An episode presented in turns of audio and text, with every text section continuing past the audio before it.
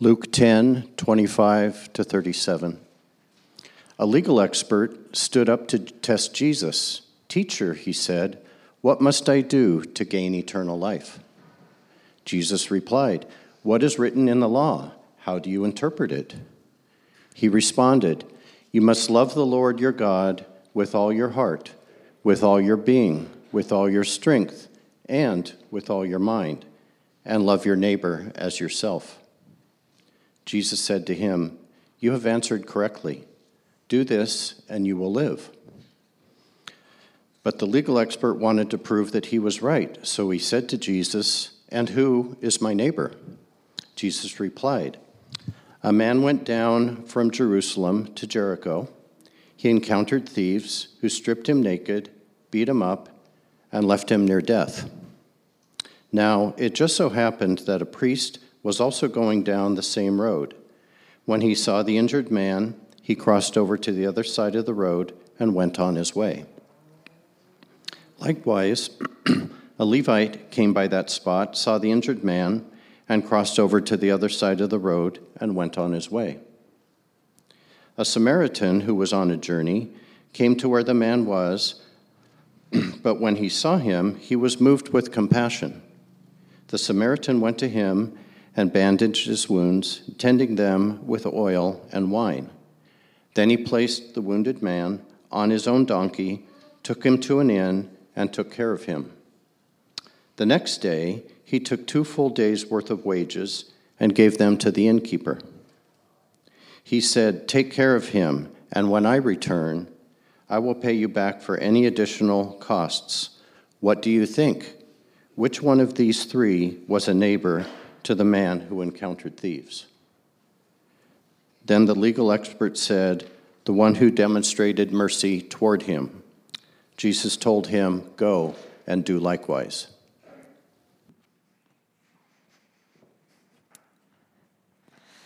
Good morning. My name is Megan, and I'm the teaching pastor here at Trinity. I invite you to say a word of prayer with me as we approach God's word together this morning. God, we thank you that you are here because you were always here ahead of us. You who created all things are in all places and all spaces, constantly working, constantly turning to renew all things toward true full life. We pray that you would just reignite our vision this morning for what you are offering us and for what you are doing in the world. Breathe in your word by the power of your spirit so that it would live for us and we can live for you. Amen. I'll never forget. Um, quite a few years ago, I started attending a church that was doing a lot of evangelism in the community. And it was the first time I had a lot of extended conversations with people who had had no background previously with the church.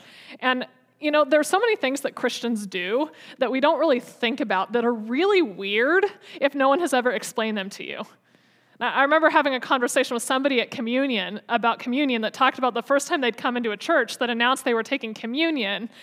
And he shot back out the door and called his wife and said, They're eating people in that church.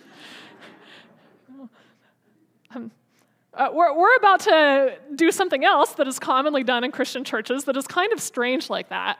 Um, for 2,000 years, literally from the earliest record we have of Christian communities, um, there has been the same kind of ritual that is used to bring people into the life of the church the ritual of baptism. And if you've been around the church for a while, maybe you haven't thought about how kind of strange this is, but what Christians do is when somebody says, I want to follow Jesus, we're like, we're going to put you in the dunk tank in front of everybody.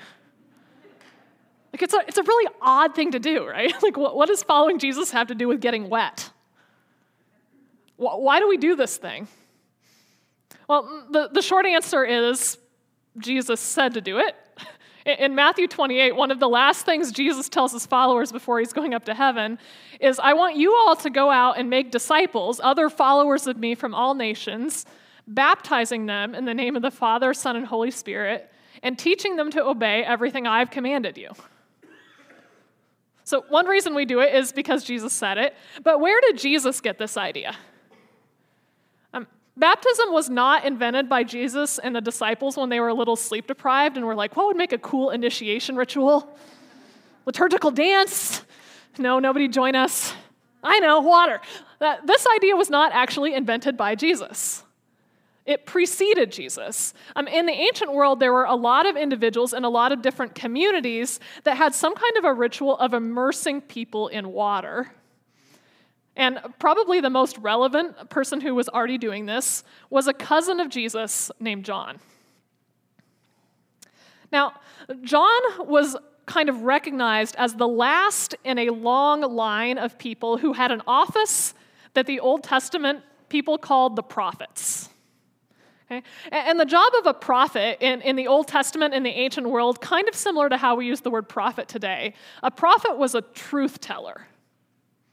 It was the job of a prophet to go around talking to people about how they were doing in relationship to God and in relationship to everybody else. It's sort of like getting a, a spiritual checkup, right? Like instead of for your body at the doctor, the prophet gives you a checkup for your spirit, for your soul. And John was a person in this line. Um, so he had started this ministry. He was operating out by the Jordan River outside the capital city. It actually, if you imagine the setting, I, have been to the area where John was baptizing, and it's actually quite similar to, to thinking about the Salt River just outside Phoenix. Right, so you have a major urban area, you got this little kind of river of water out on the outside of the city, and all these people who were living in the city were coming out of the city going out to see John next to the river to hear what he had to say. And basically, what John was saying to all these people who were coming out on retreats, withdrawing from the city to listen, John was saying to them, Listen, God has good desires for the world and for you. Here's what they are. And now I just want you to think about your life, hold that up to the good dreams of God for the world, and ask yourself are these two things aligned?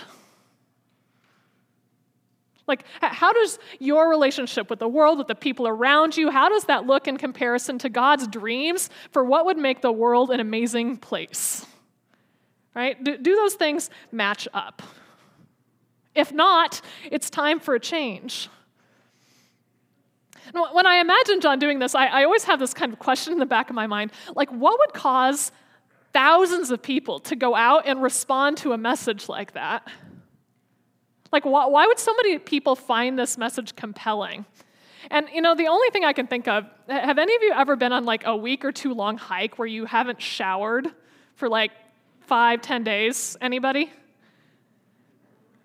Like something weird happens to you in the process of not bathing for a really long time.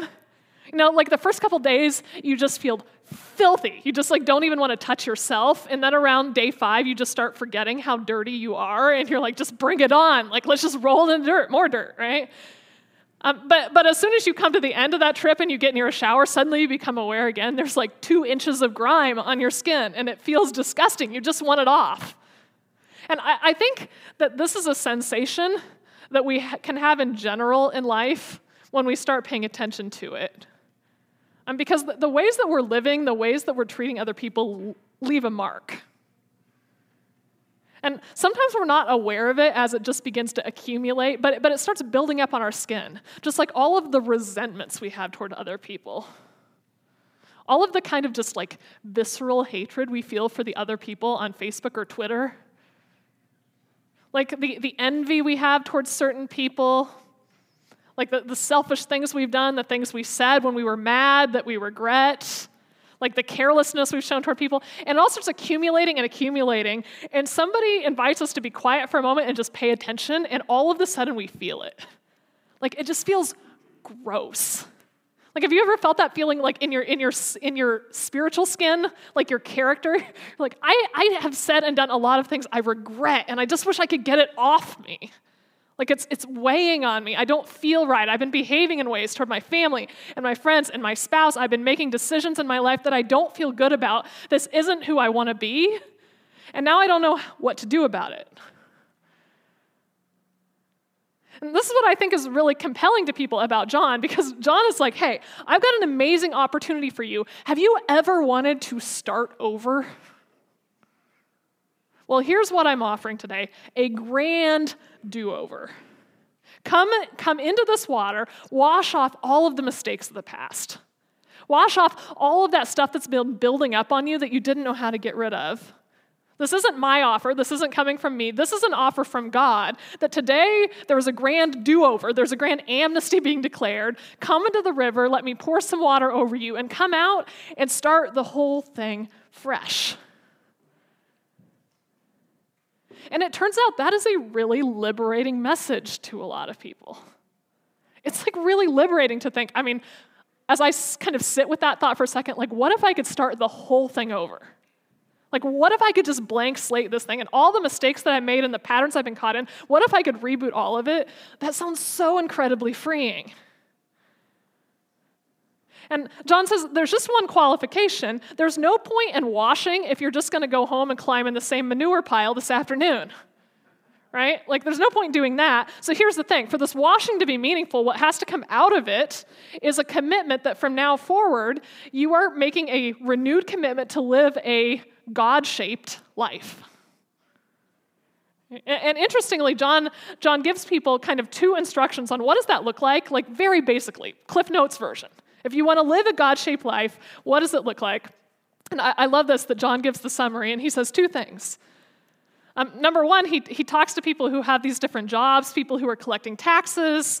Um, the text says soldiers, but basically these are policemen who are guarding the taxes that get collected. Uh, people with a variety of jobs in the ancient world that are not popular jobs. And John says to them, listen, whatever job you have from now on, just as a basic starting point, don't abuse other people, use your work to serve other people. It's interesting. John doesn't say, like, you need to get a new job. He, sa- he says to them, you need to think about whatever your daily life is, whatever job you have, whatever thing you're doing. From here on out, if you're giving your allegiance to God, you're going to do it differently. You're going to do it not to take advantage of people, not to abuse people, but to serve people and build them up. That's one basic ingredient of a God shaped life. Um, second thing John says is a little bit harder, which is why I saved it for second. John also says to people, listen, whatever you own, whatever you possess that goes beyond the basic necessities of life, you should assume from here forward that whatever you have beyond the necessities are available to other people in need. That's what a God shaped life looks like. Serving other people, not abusing them, and making what you have available for the needs of others. Those are the kind of fundamentals. And it's interesting John says this because this teaching of John aligns pretty darn closely to everything Jesus teaches. The only difference is that Jesus says, hey, by the way, you have to do that stuff, that serving, that giving, not just for people you like, but for your enemies too. Jesus just gives that little extra twist to what John has been teaching. But, but that's the kind of renewed life that John is asking people to commit to. So, this is where the idea of Christian baptism started. It started here with the baptism of John. If you read what early Christians said about baptism, this is, they described it exactly like John does. That they, they said, This is a moment where you get to repent, which just means turn, change directions, receive God's forgiveness, and start over. Um, the one difference is that when that forgiveness, they said, comes in Jesus' name, like John was just baptizing in general, but when you baptize in Jesus' name, the early Christians said, it's less like a bath, because when you take a bath, you might forgive, forget to wash behind the ears. I mean, when you're baptized into Jesus, it's less like the bath where you might forget something, and it's more like actually dying and being resurrected. That's how serious the reboot is. It's like you have a new birthday.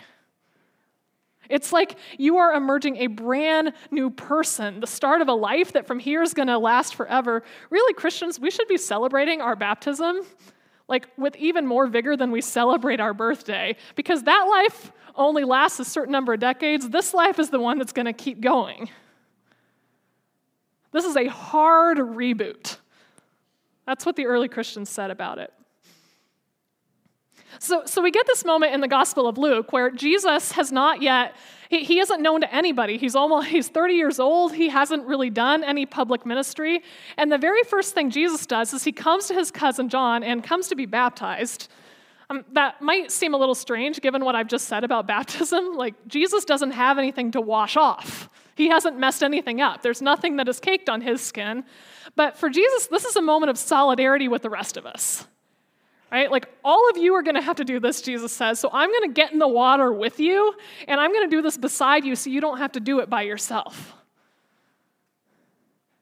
And the second part of not just like washing the old things off, but making this new commitment to live a new way, that's the part that Jesus is saying, I'm doing this with you. I'm going to commit to living that life, that God shaped life, just as I'm asking you to live it. I'm going to show you what it looks like. So Jesus kind of joins his followers in that act of washing off the old, and then he says, Learn from me what the new should be. Learn from me what true life looks like. Now, if you read Luke's account of this baptism, Every, every gospel writer, every witness to Jesus tells their stories a little differently. And there's something really interesting about Luke's account because th- this is very short. Did you notice that? It's just like two verses, and you don't see the baptism happening at all. And the reason you don't see the baptism is because what interests Luke is not the baptism, it's not the water, it's what happens after the water. Luke says when after Jesus was baptized, he was praying, and that's the moment heaven opened and the Holy Spirit came down on him. Now, this has always raised a really big, obvious question to me. You know, why does Jesus need the Holy Spirit? Isn't he already good? Isn't he God? And why would Jesus need the Holy Spirit to come on him? Well, th- think about the amazing things that we see Jesus do in his ministry. He feeds 5,000 people with a Lunchable. Sardine flavor, no longer popular. I mean, he, he drives out demons simply by speaking to them. It scares them so bad, they run away and drown themselves just to get away from him. Jesus shows up at parties and he knows what the people around him are thinking and he responds before they say anything out loud. And we tend to read these stories of Jesus that witnesses tell about him, and we don't really ask ourselves, how did Jesus do that? Because we think we know how Jesus did it. Jesus is Peter Parker, right? He's human plus something. He's human 2.0. He's got those Jesus y powers. Um, but th- that actually is not the story the Bible tells about Jesus. Um, Philippians 6, um, the earliest hymn we have record of, probably from the Christian church, says this Though he, Jesus, was in the form of God, he did not consider being equal with God something to exploit, but he emptied himself by taking the form of a slave and becoming like human beings. The author of Philippians is saying here hey, Jesus had no divine spider bite. Jesus was not born squealing naked in a manger in Bethlehem with a few extra divine powers tucked in his back pocket somewhere that he could pull out in case of emergencies. Jesus didn't go through the world hopped up on spiritual steroids that let him do amazing things, because if he did that, if he wasn't playing with the same equipment as the rest of us humans, how could he teach us what it's like to be human? Jesus didn't come with divine powers. So, how did Jesus do all the stuff he's famous for? Well, this is how he did it. When Jesus was baptized and he came out of the water, the Holy Spirit descended on him and opened what you might imagine as a channel, a pipeline between Jesus and heaven. And all of the power and all of the wisdom and insight that fueled Jesus' entire ministry, all of that came from this pipeline held open by the Holy Spirit between Jesus and God. Everything that Jesus ever did that he's famous for came traveling through that channel. I want to go back for a second to verse 21 of this baptism story and look what else Luke says. He, he also makes a close connection between Jesus' baptism and ours. Uh, notice he says, when everyone was being baptized, Jesus was also baptized. These words are not there accidentally. What Luke is doing here when saying everyone is being baptized and Jesus was baptized is he's connecting Jesus' baptism with everyone else's, and he's saying what happens here to Jesus has implications for everybody else. What happens here to Jesus, it has implications for everyone else who's baptized. Um, remember, just a little bit earlier, John had told his followers that someone was coming, someone, namely Jesus, in verse 16, who is going to baptize with the Holy Spirit and with fire.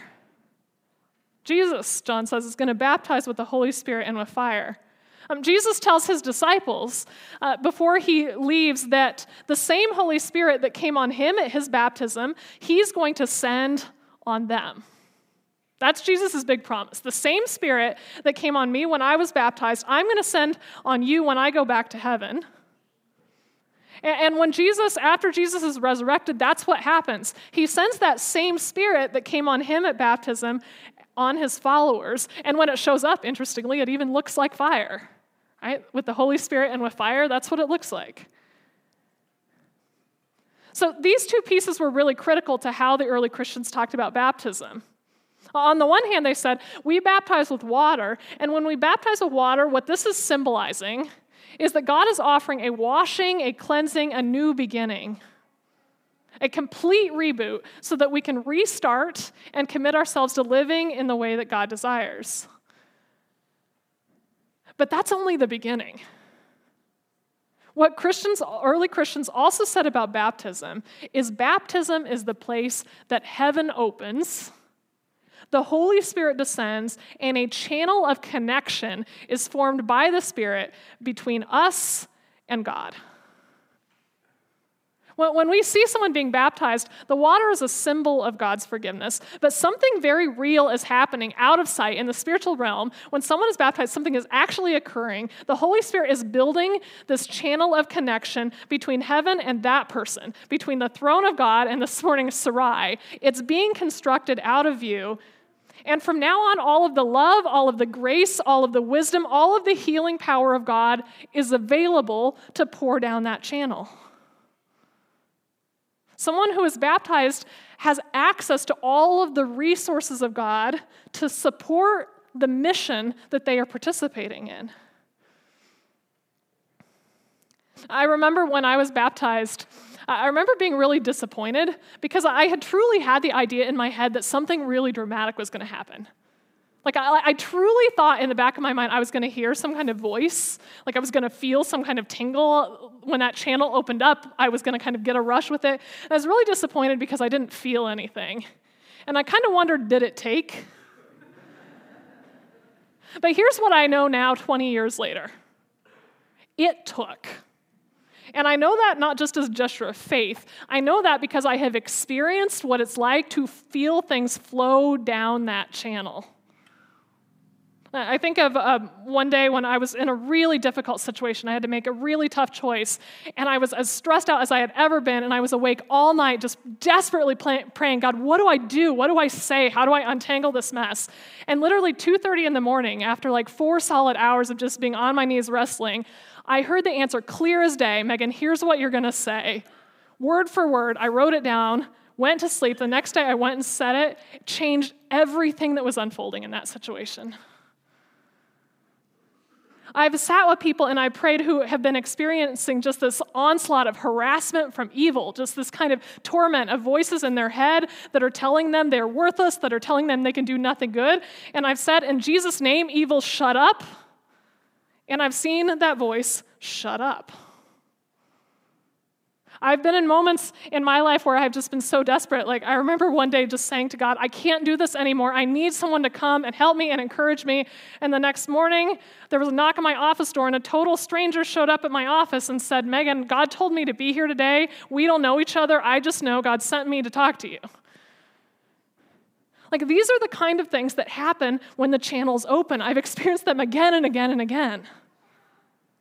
This is why I get so excited about baptism, not just because it's a restart, but because it's a restart into a different kind of life than the life we have apart from Jesus. Not just a morally better life, but a life that is empowered by the presence of God, by the resources of God. Like when God says, You are a son, you are a daughter of mine, that means everything that's mine is yours.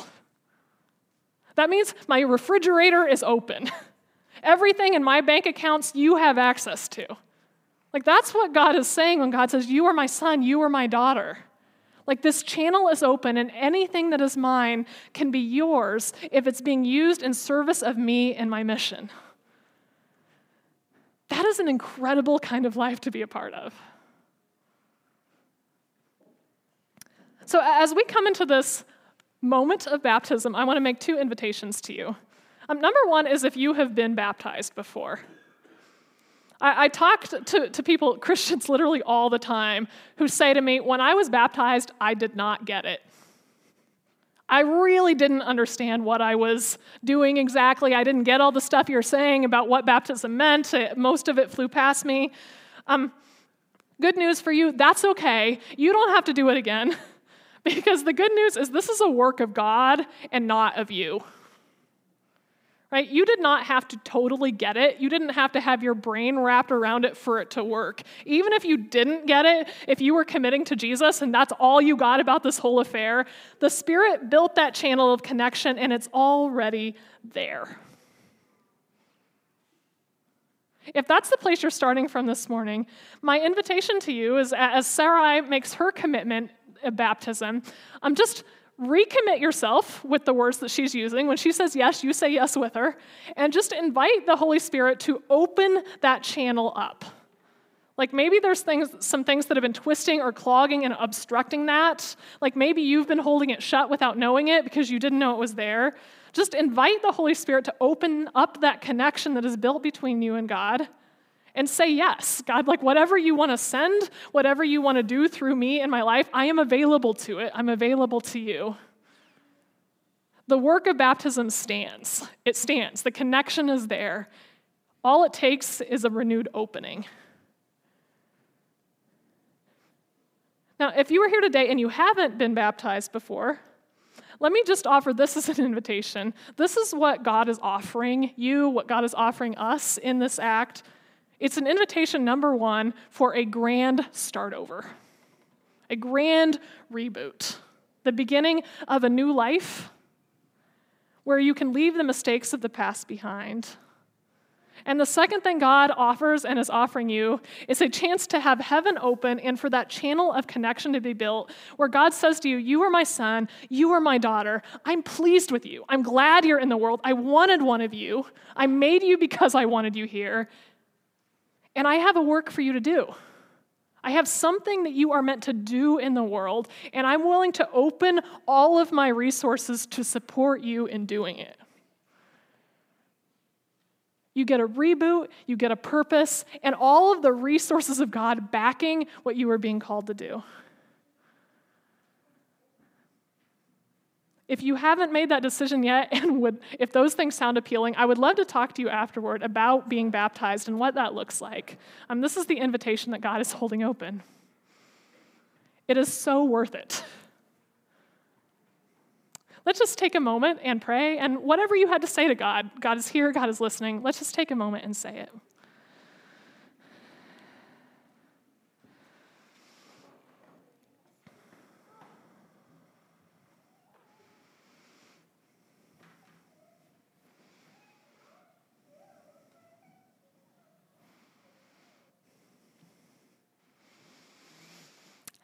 Lord, you are good and you are so much better than any of us know.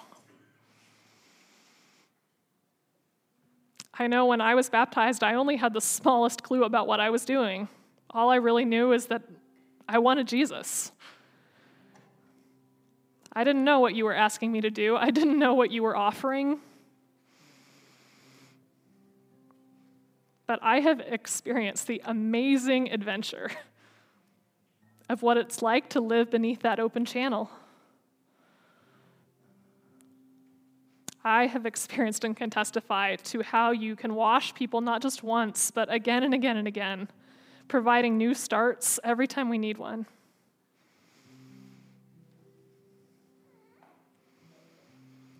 So, Lord, for anyone who is here today who is just feeling burdened by the weight of dirt on their skin, who's tired of resentment, tired of envy, greed, tired of living in the dark, tired of deceit. We confess to you that we have missed the mark. And we pray, Lord, forgive us. Wash us clean. Let us start completely over.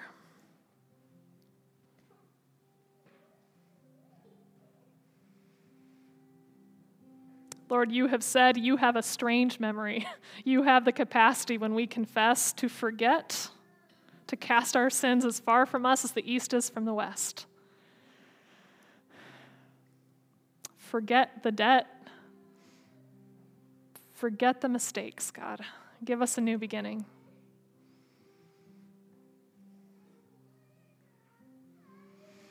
And Lord, for any of us who are hungry today for more of the Holy Spirit, for any of us who are hungry to see what could come through if a channel with heaven was open. We just put our hands beneath our end of that channel, we open them, and we say, Come. Come, Holy Spirit. Send whatever it is you have to give to us. Send what we know we need. Send what we don't know yet that we need.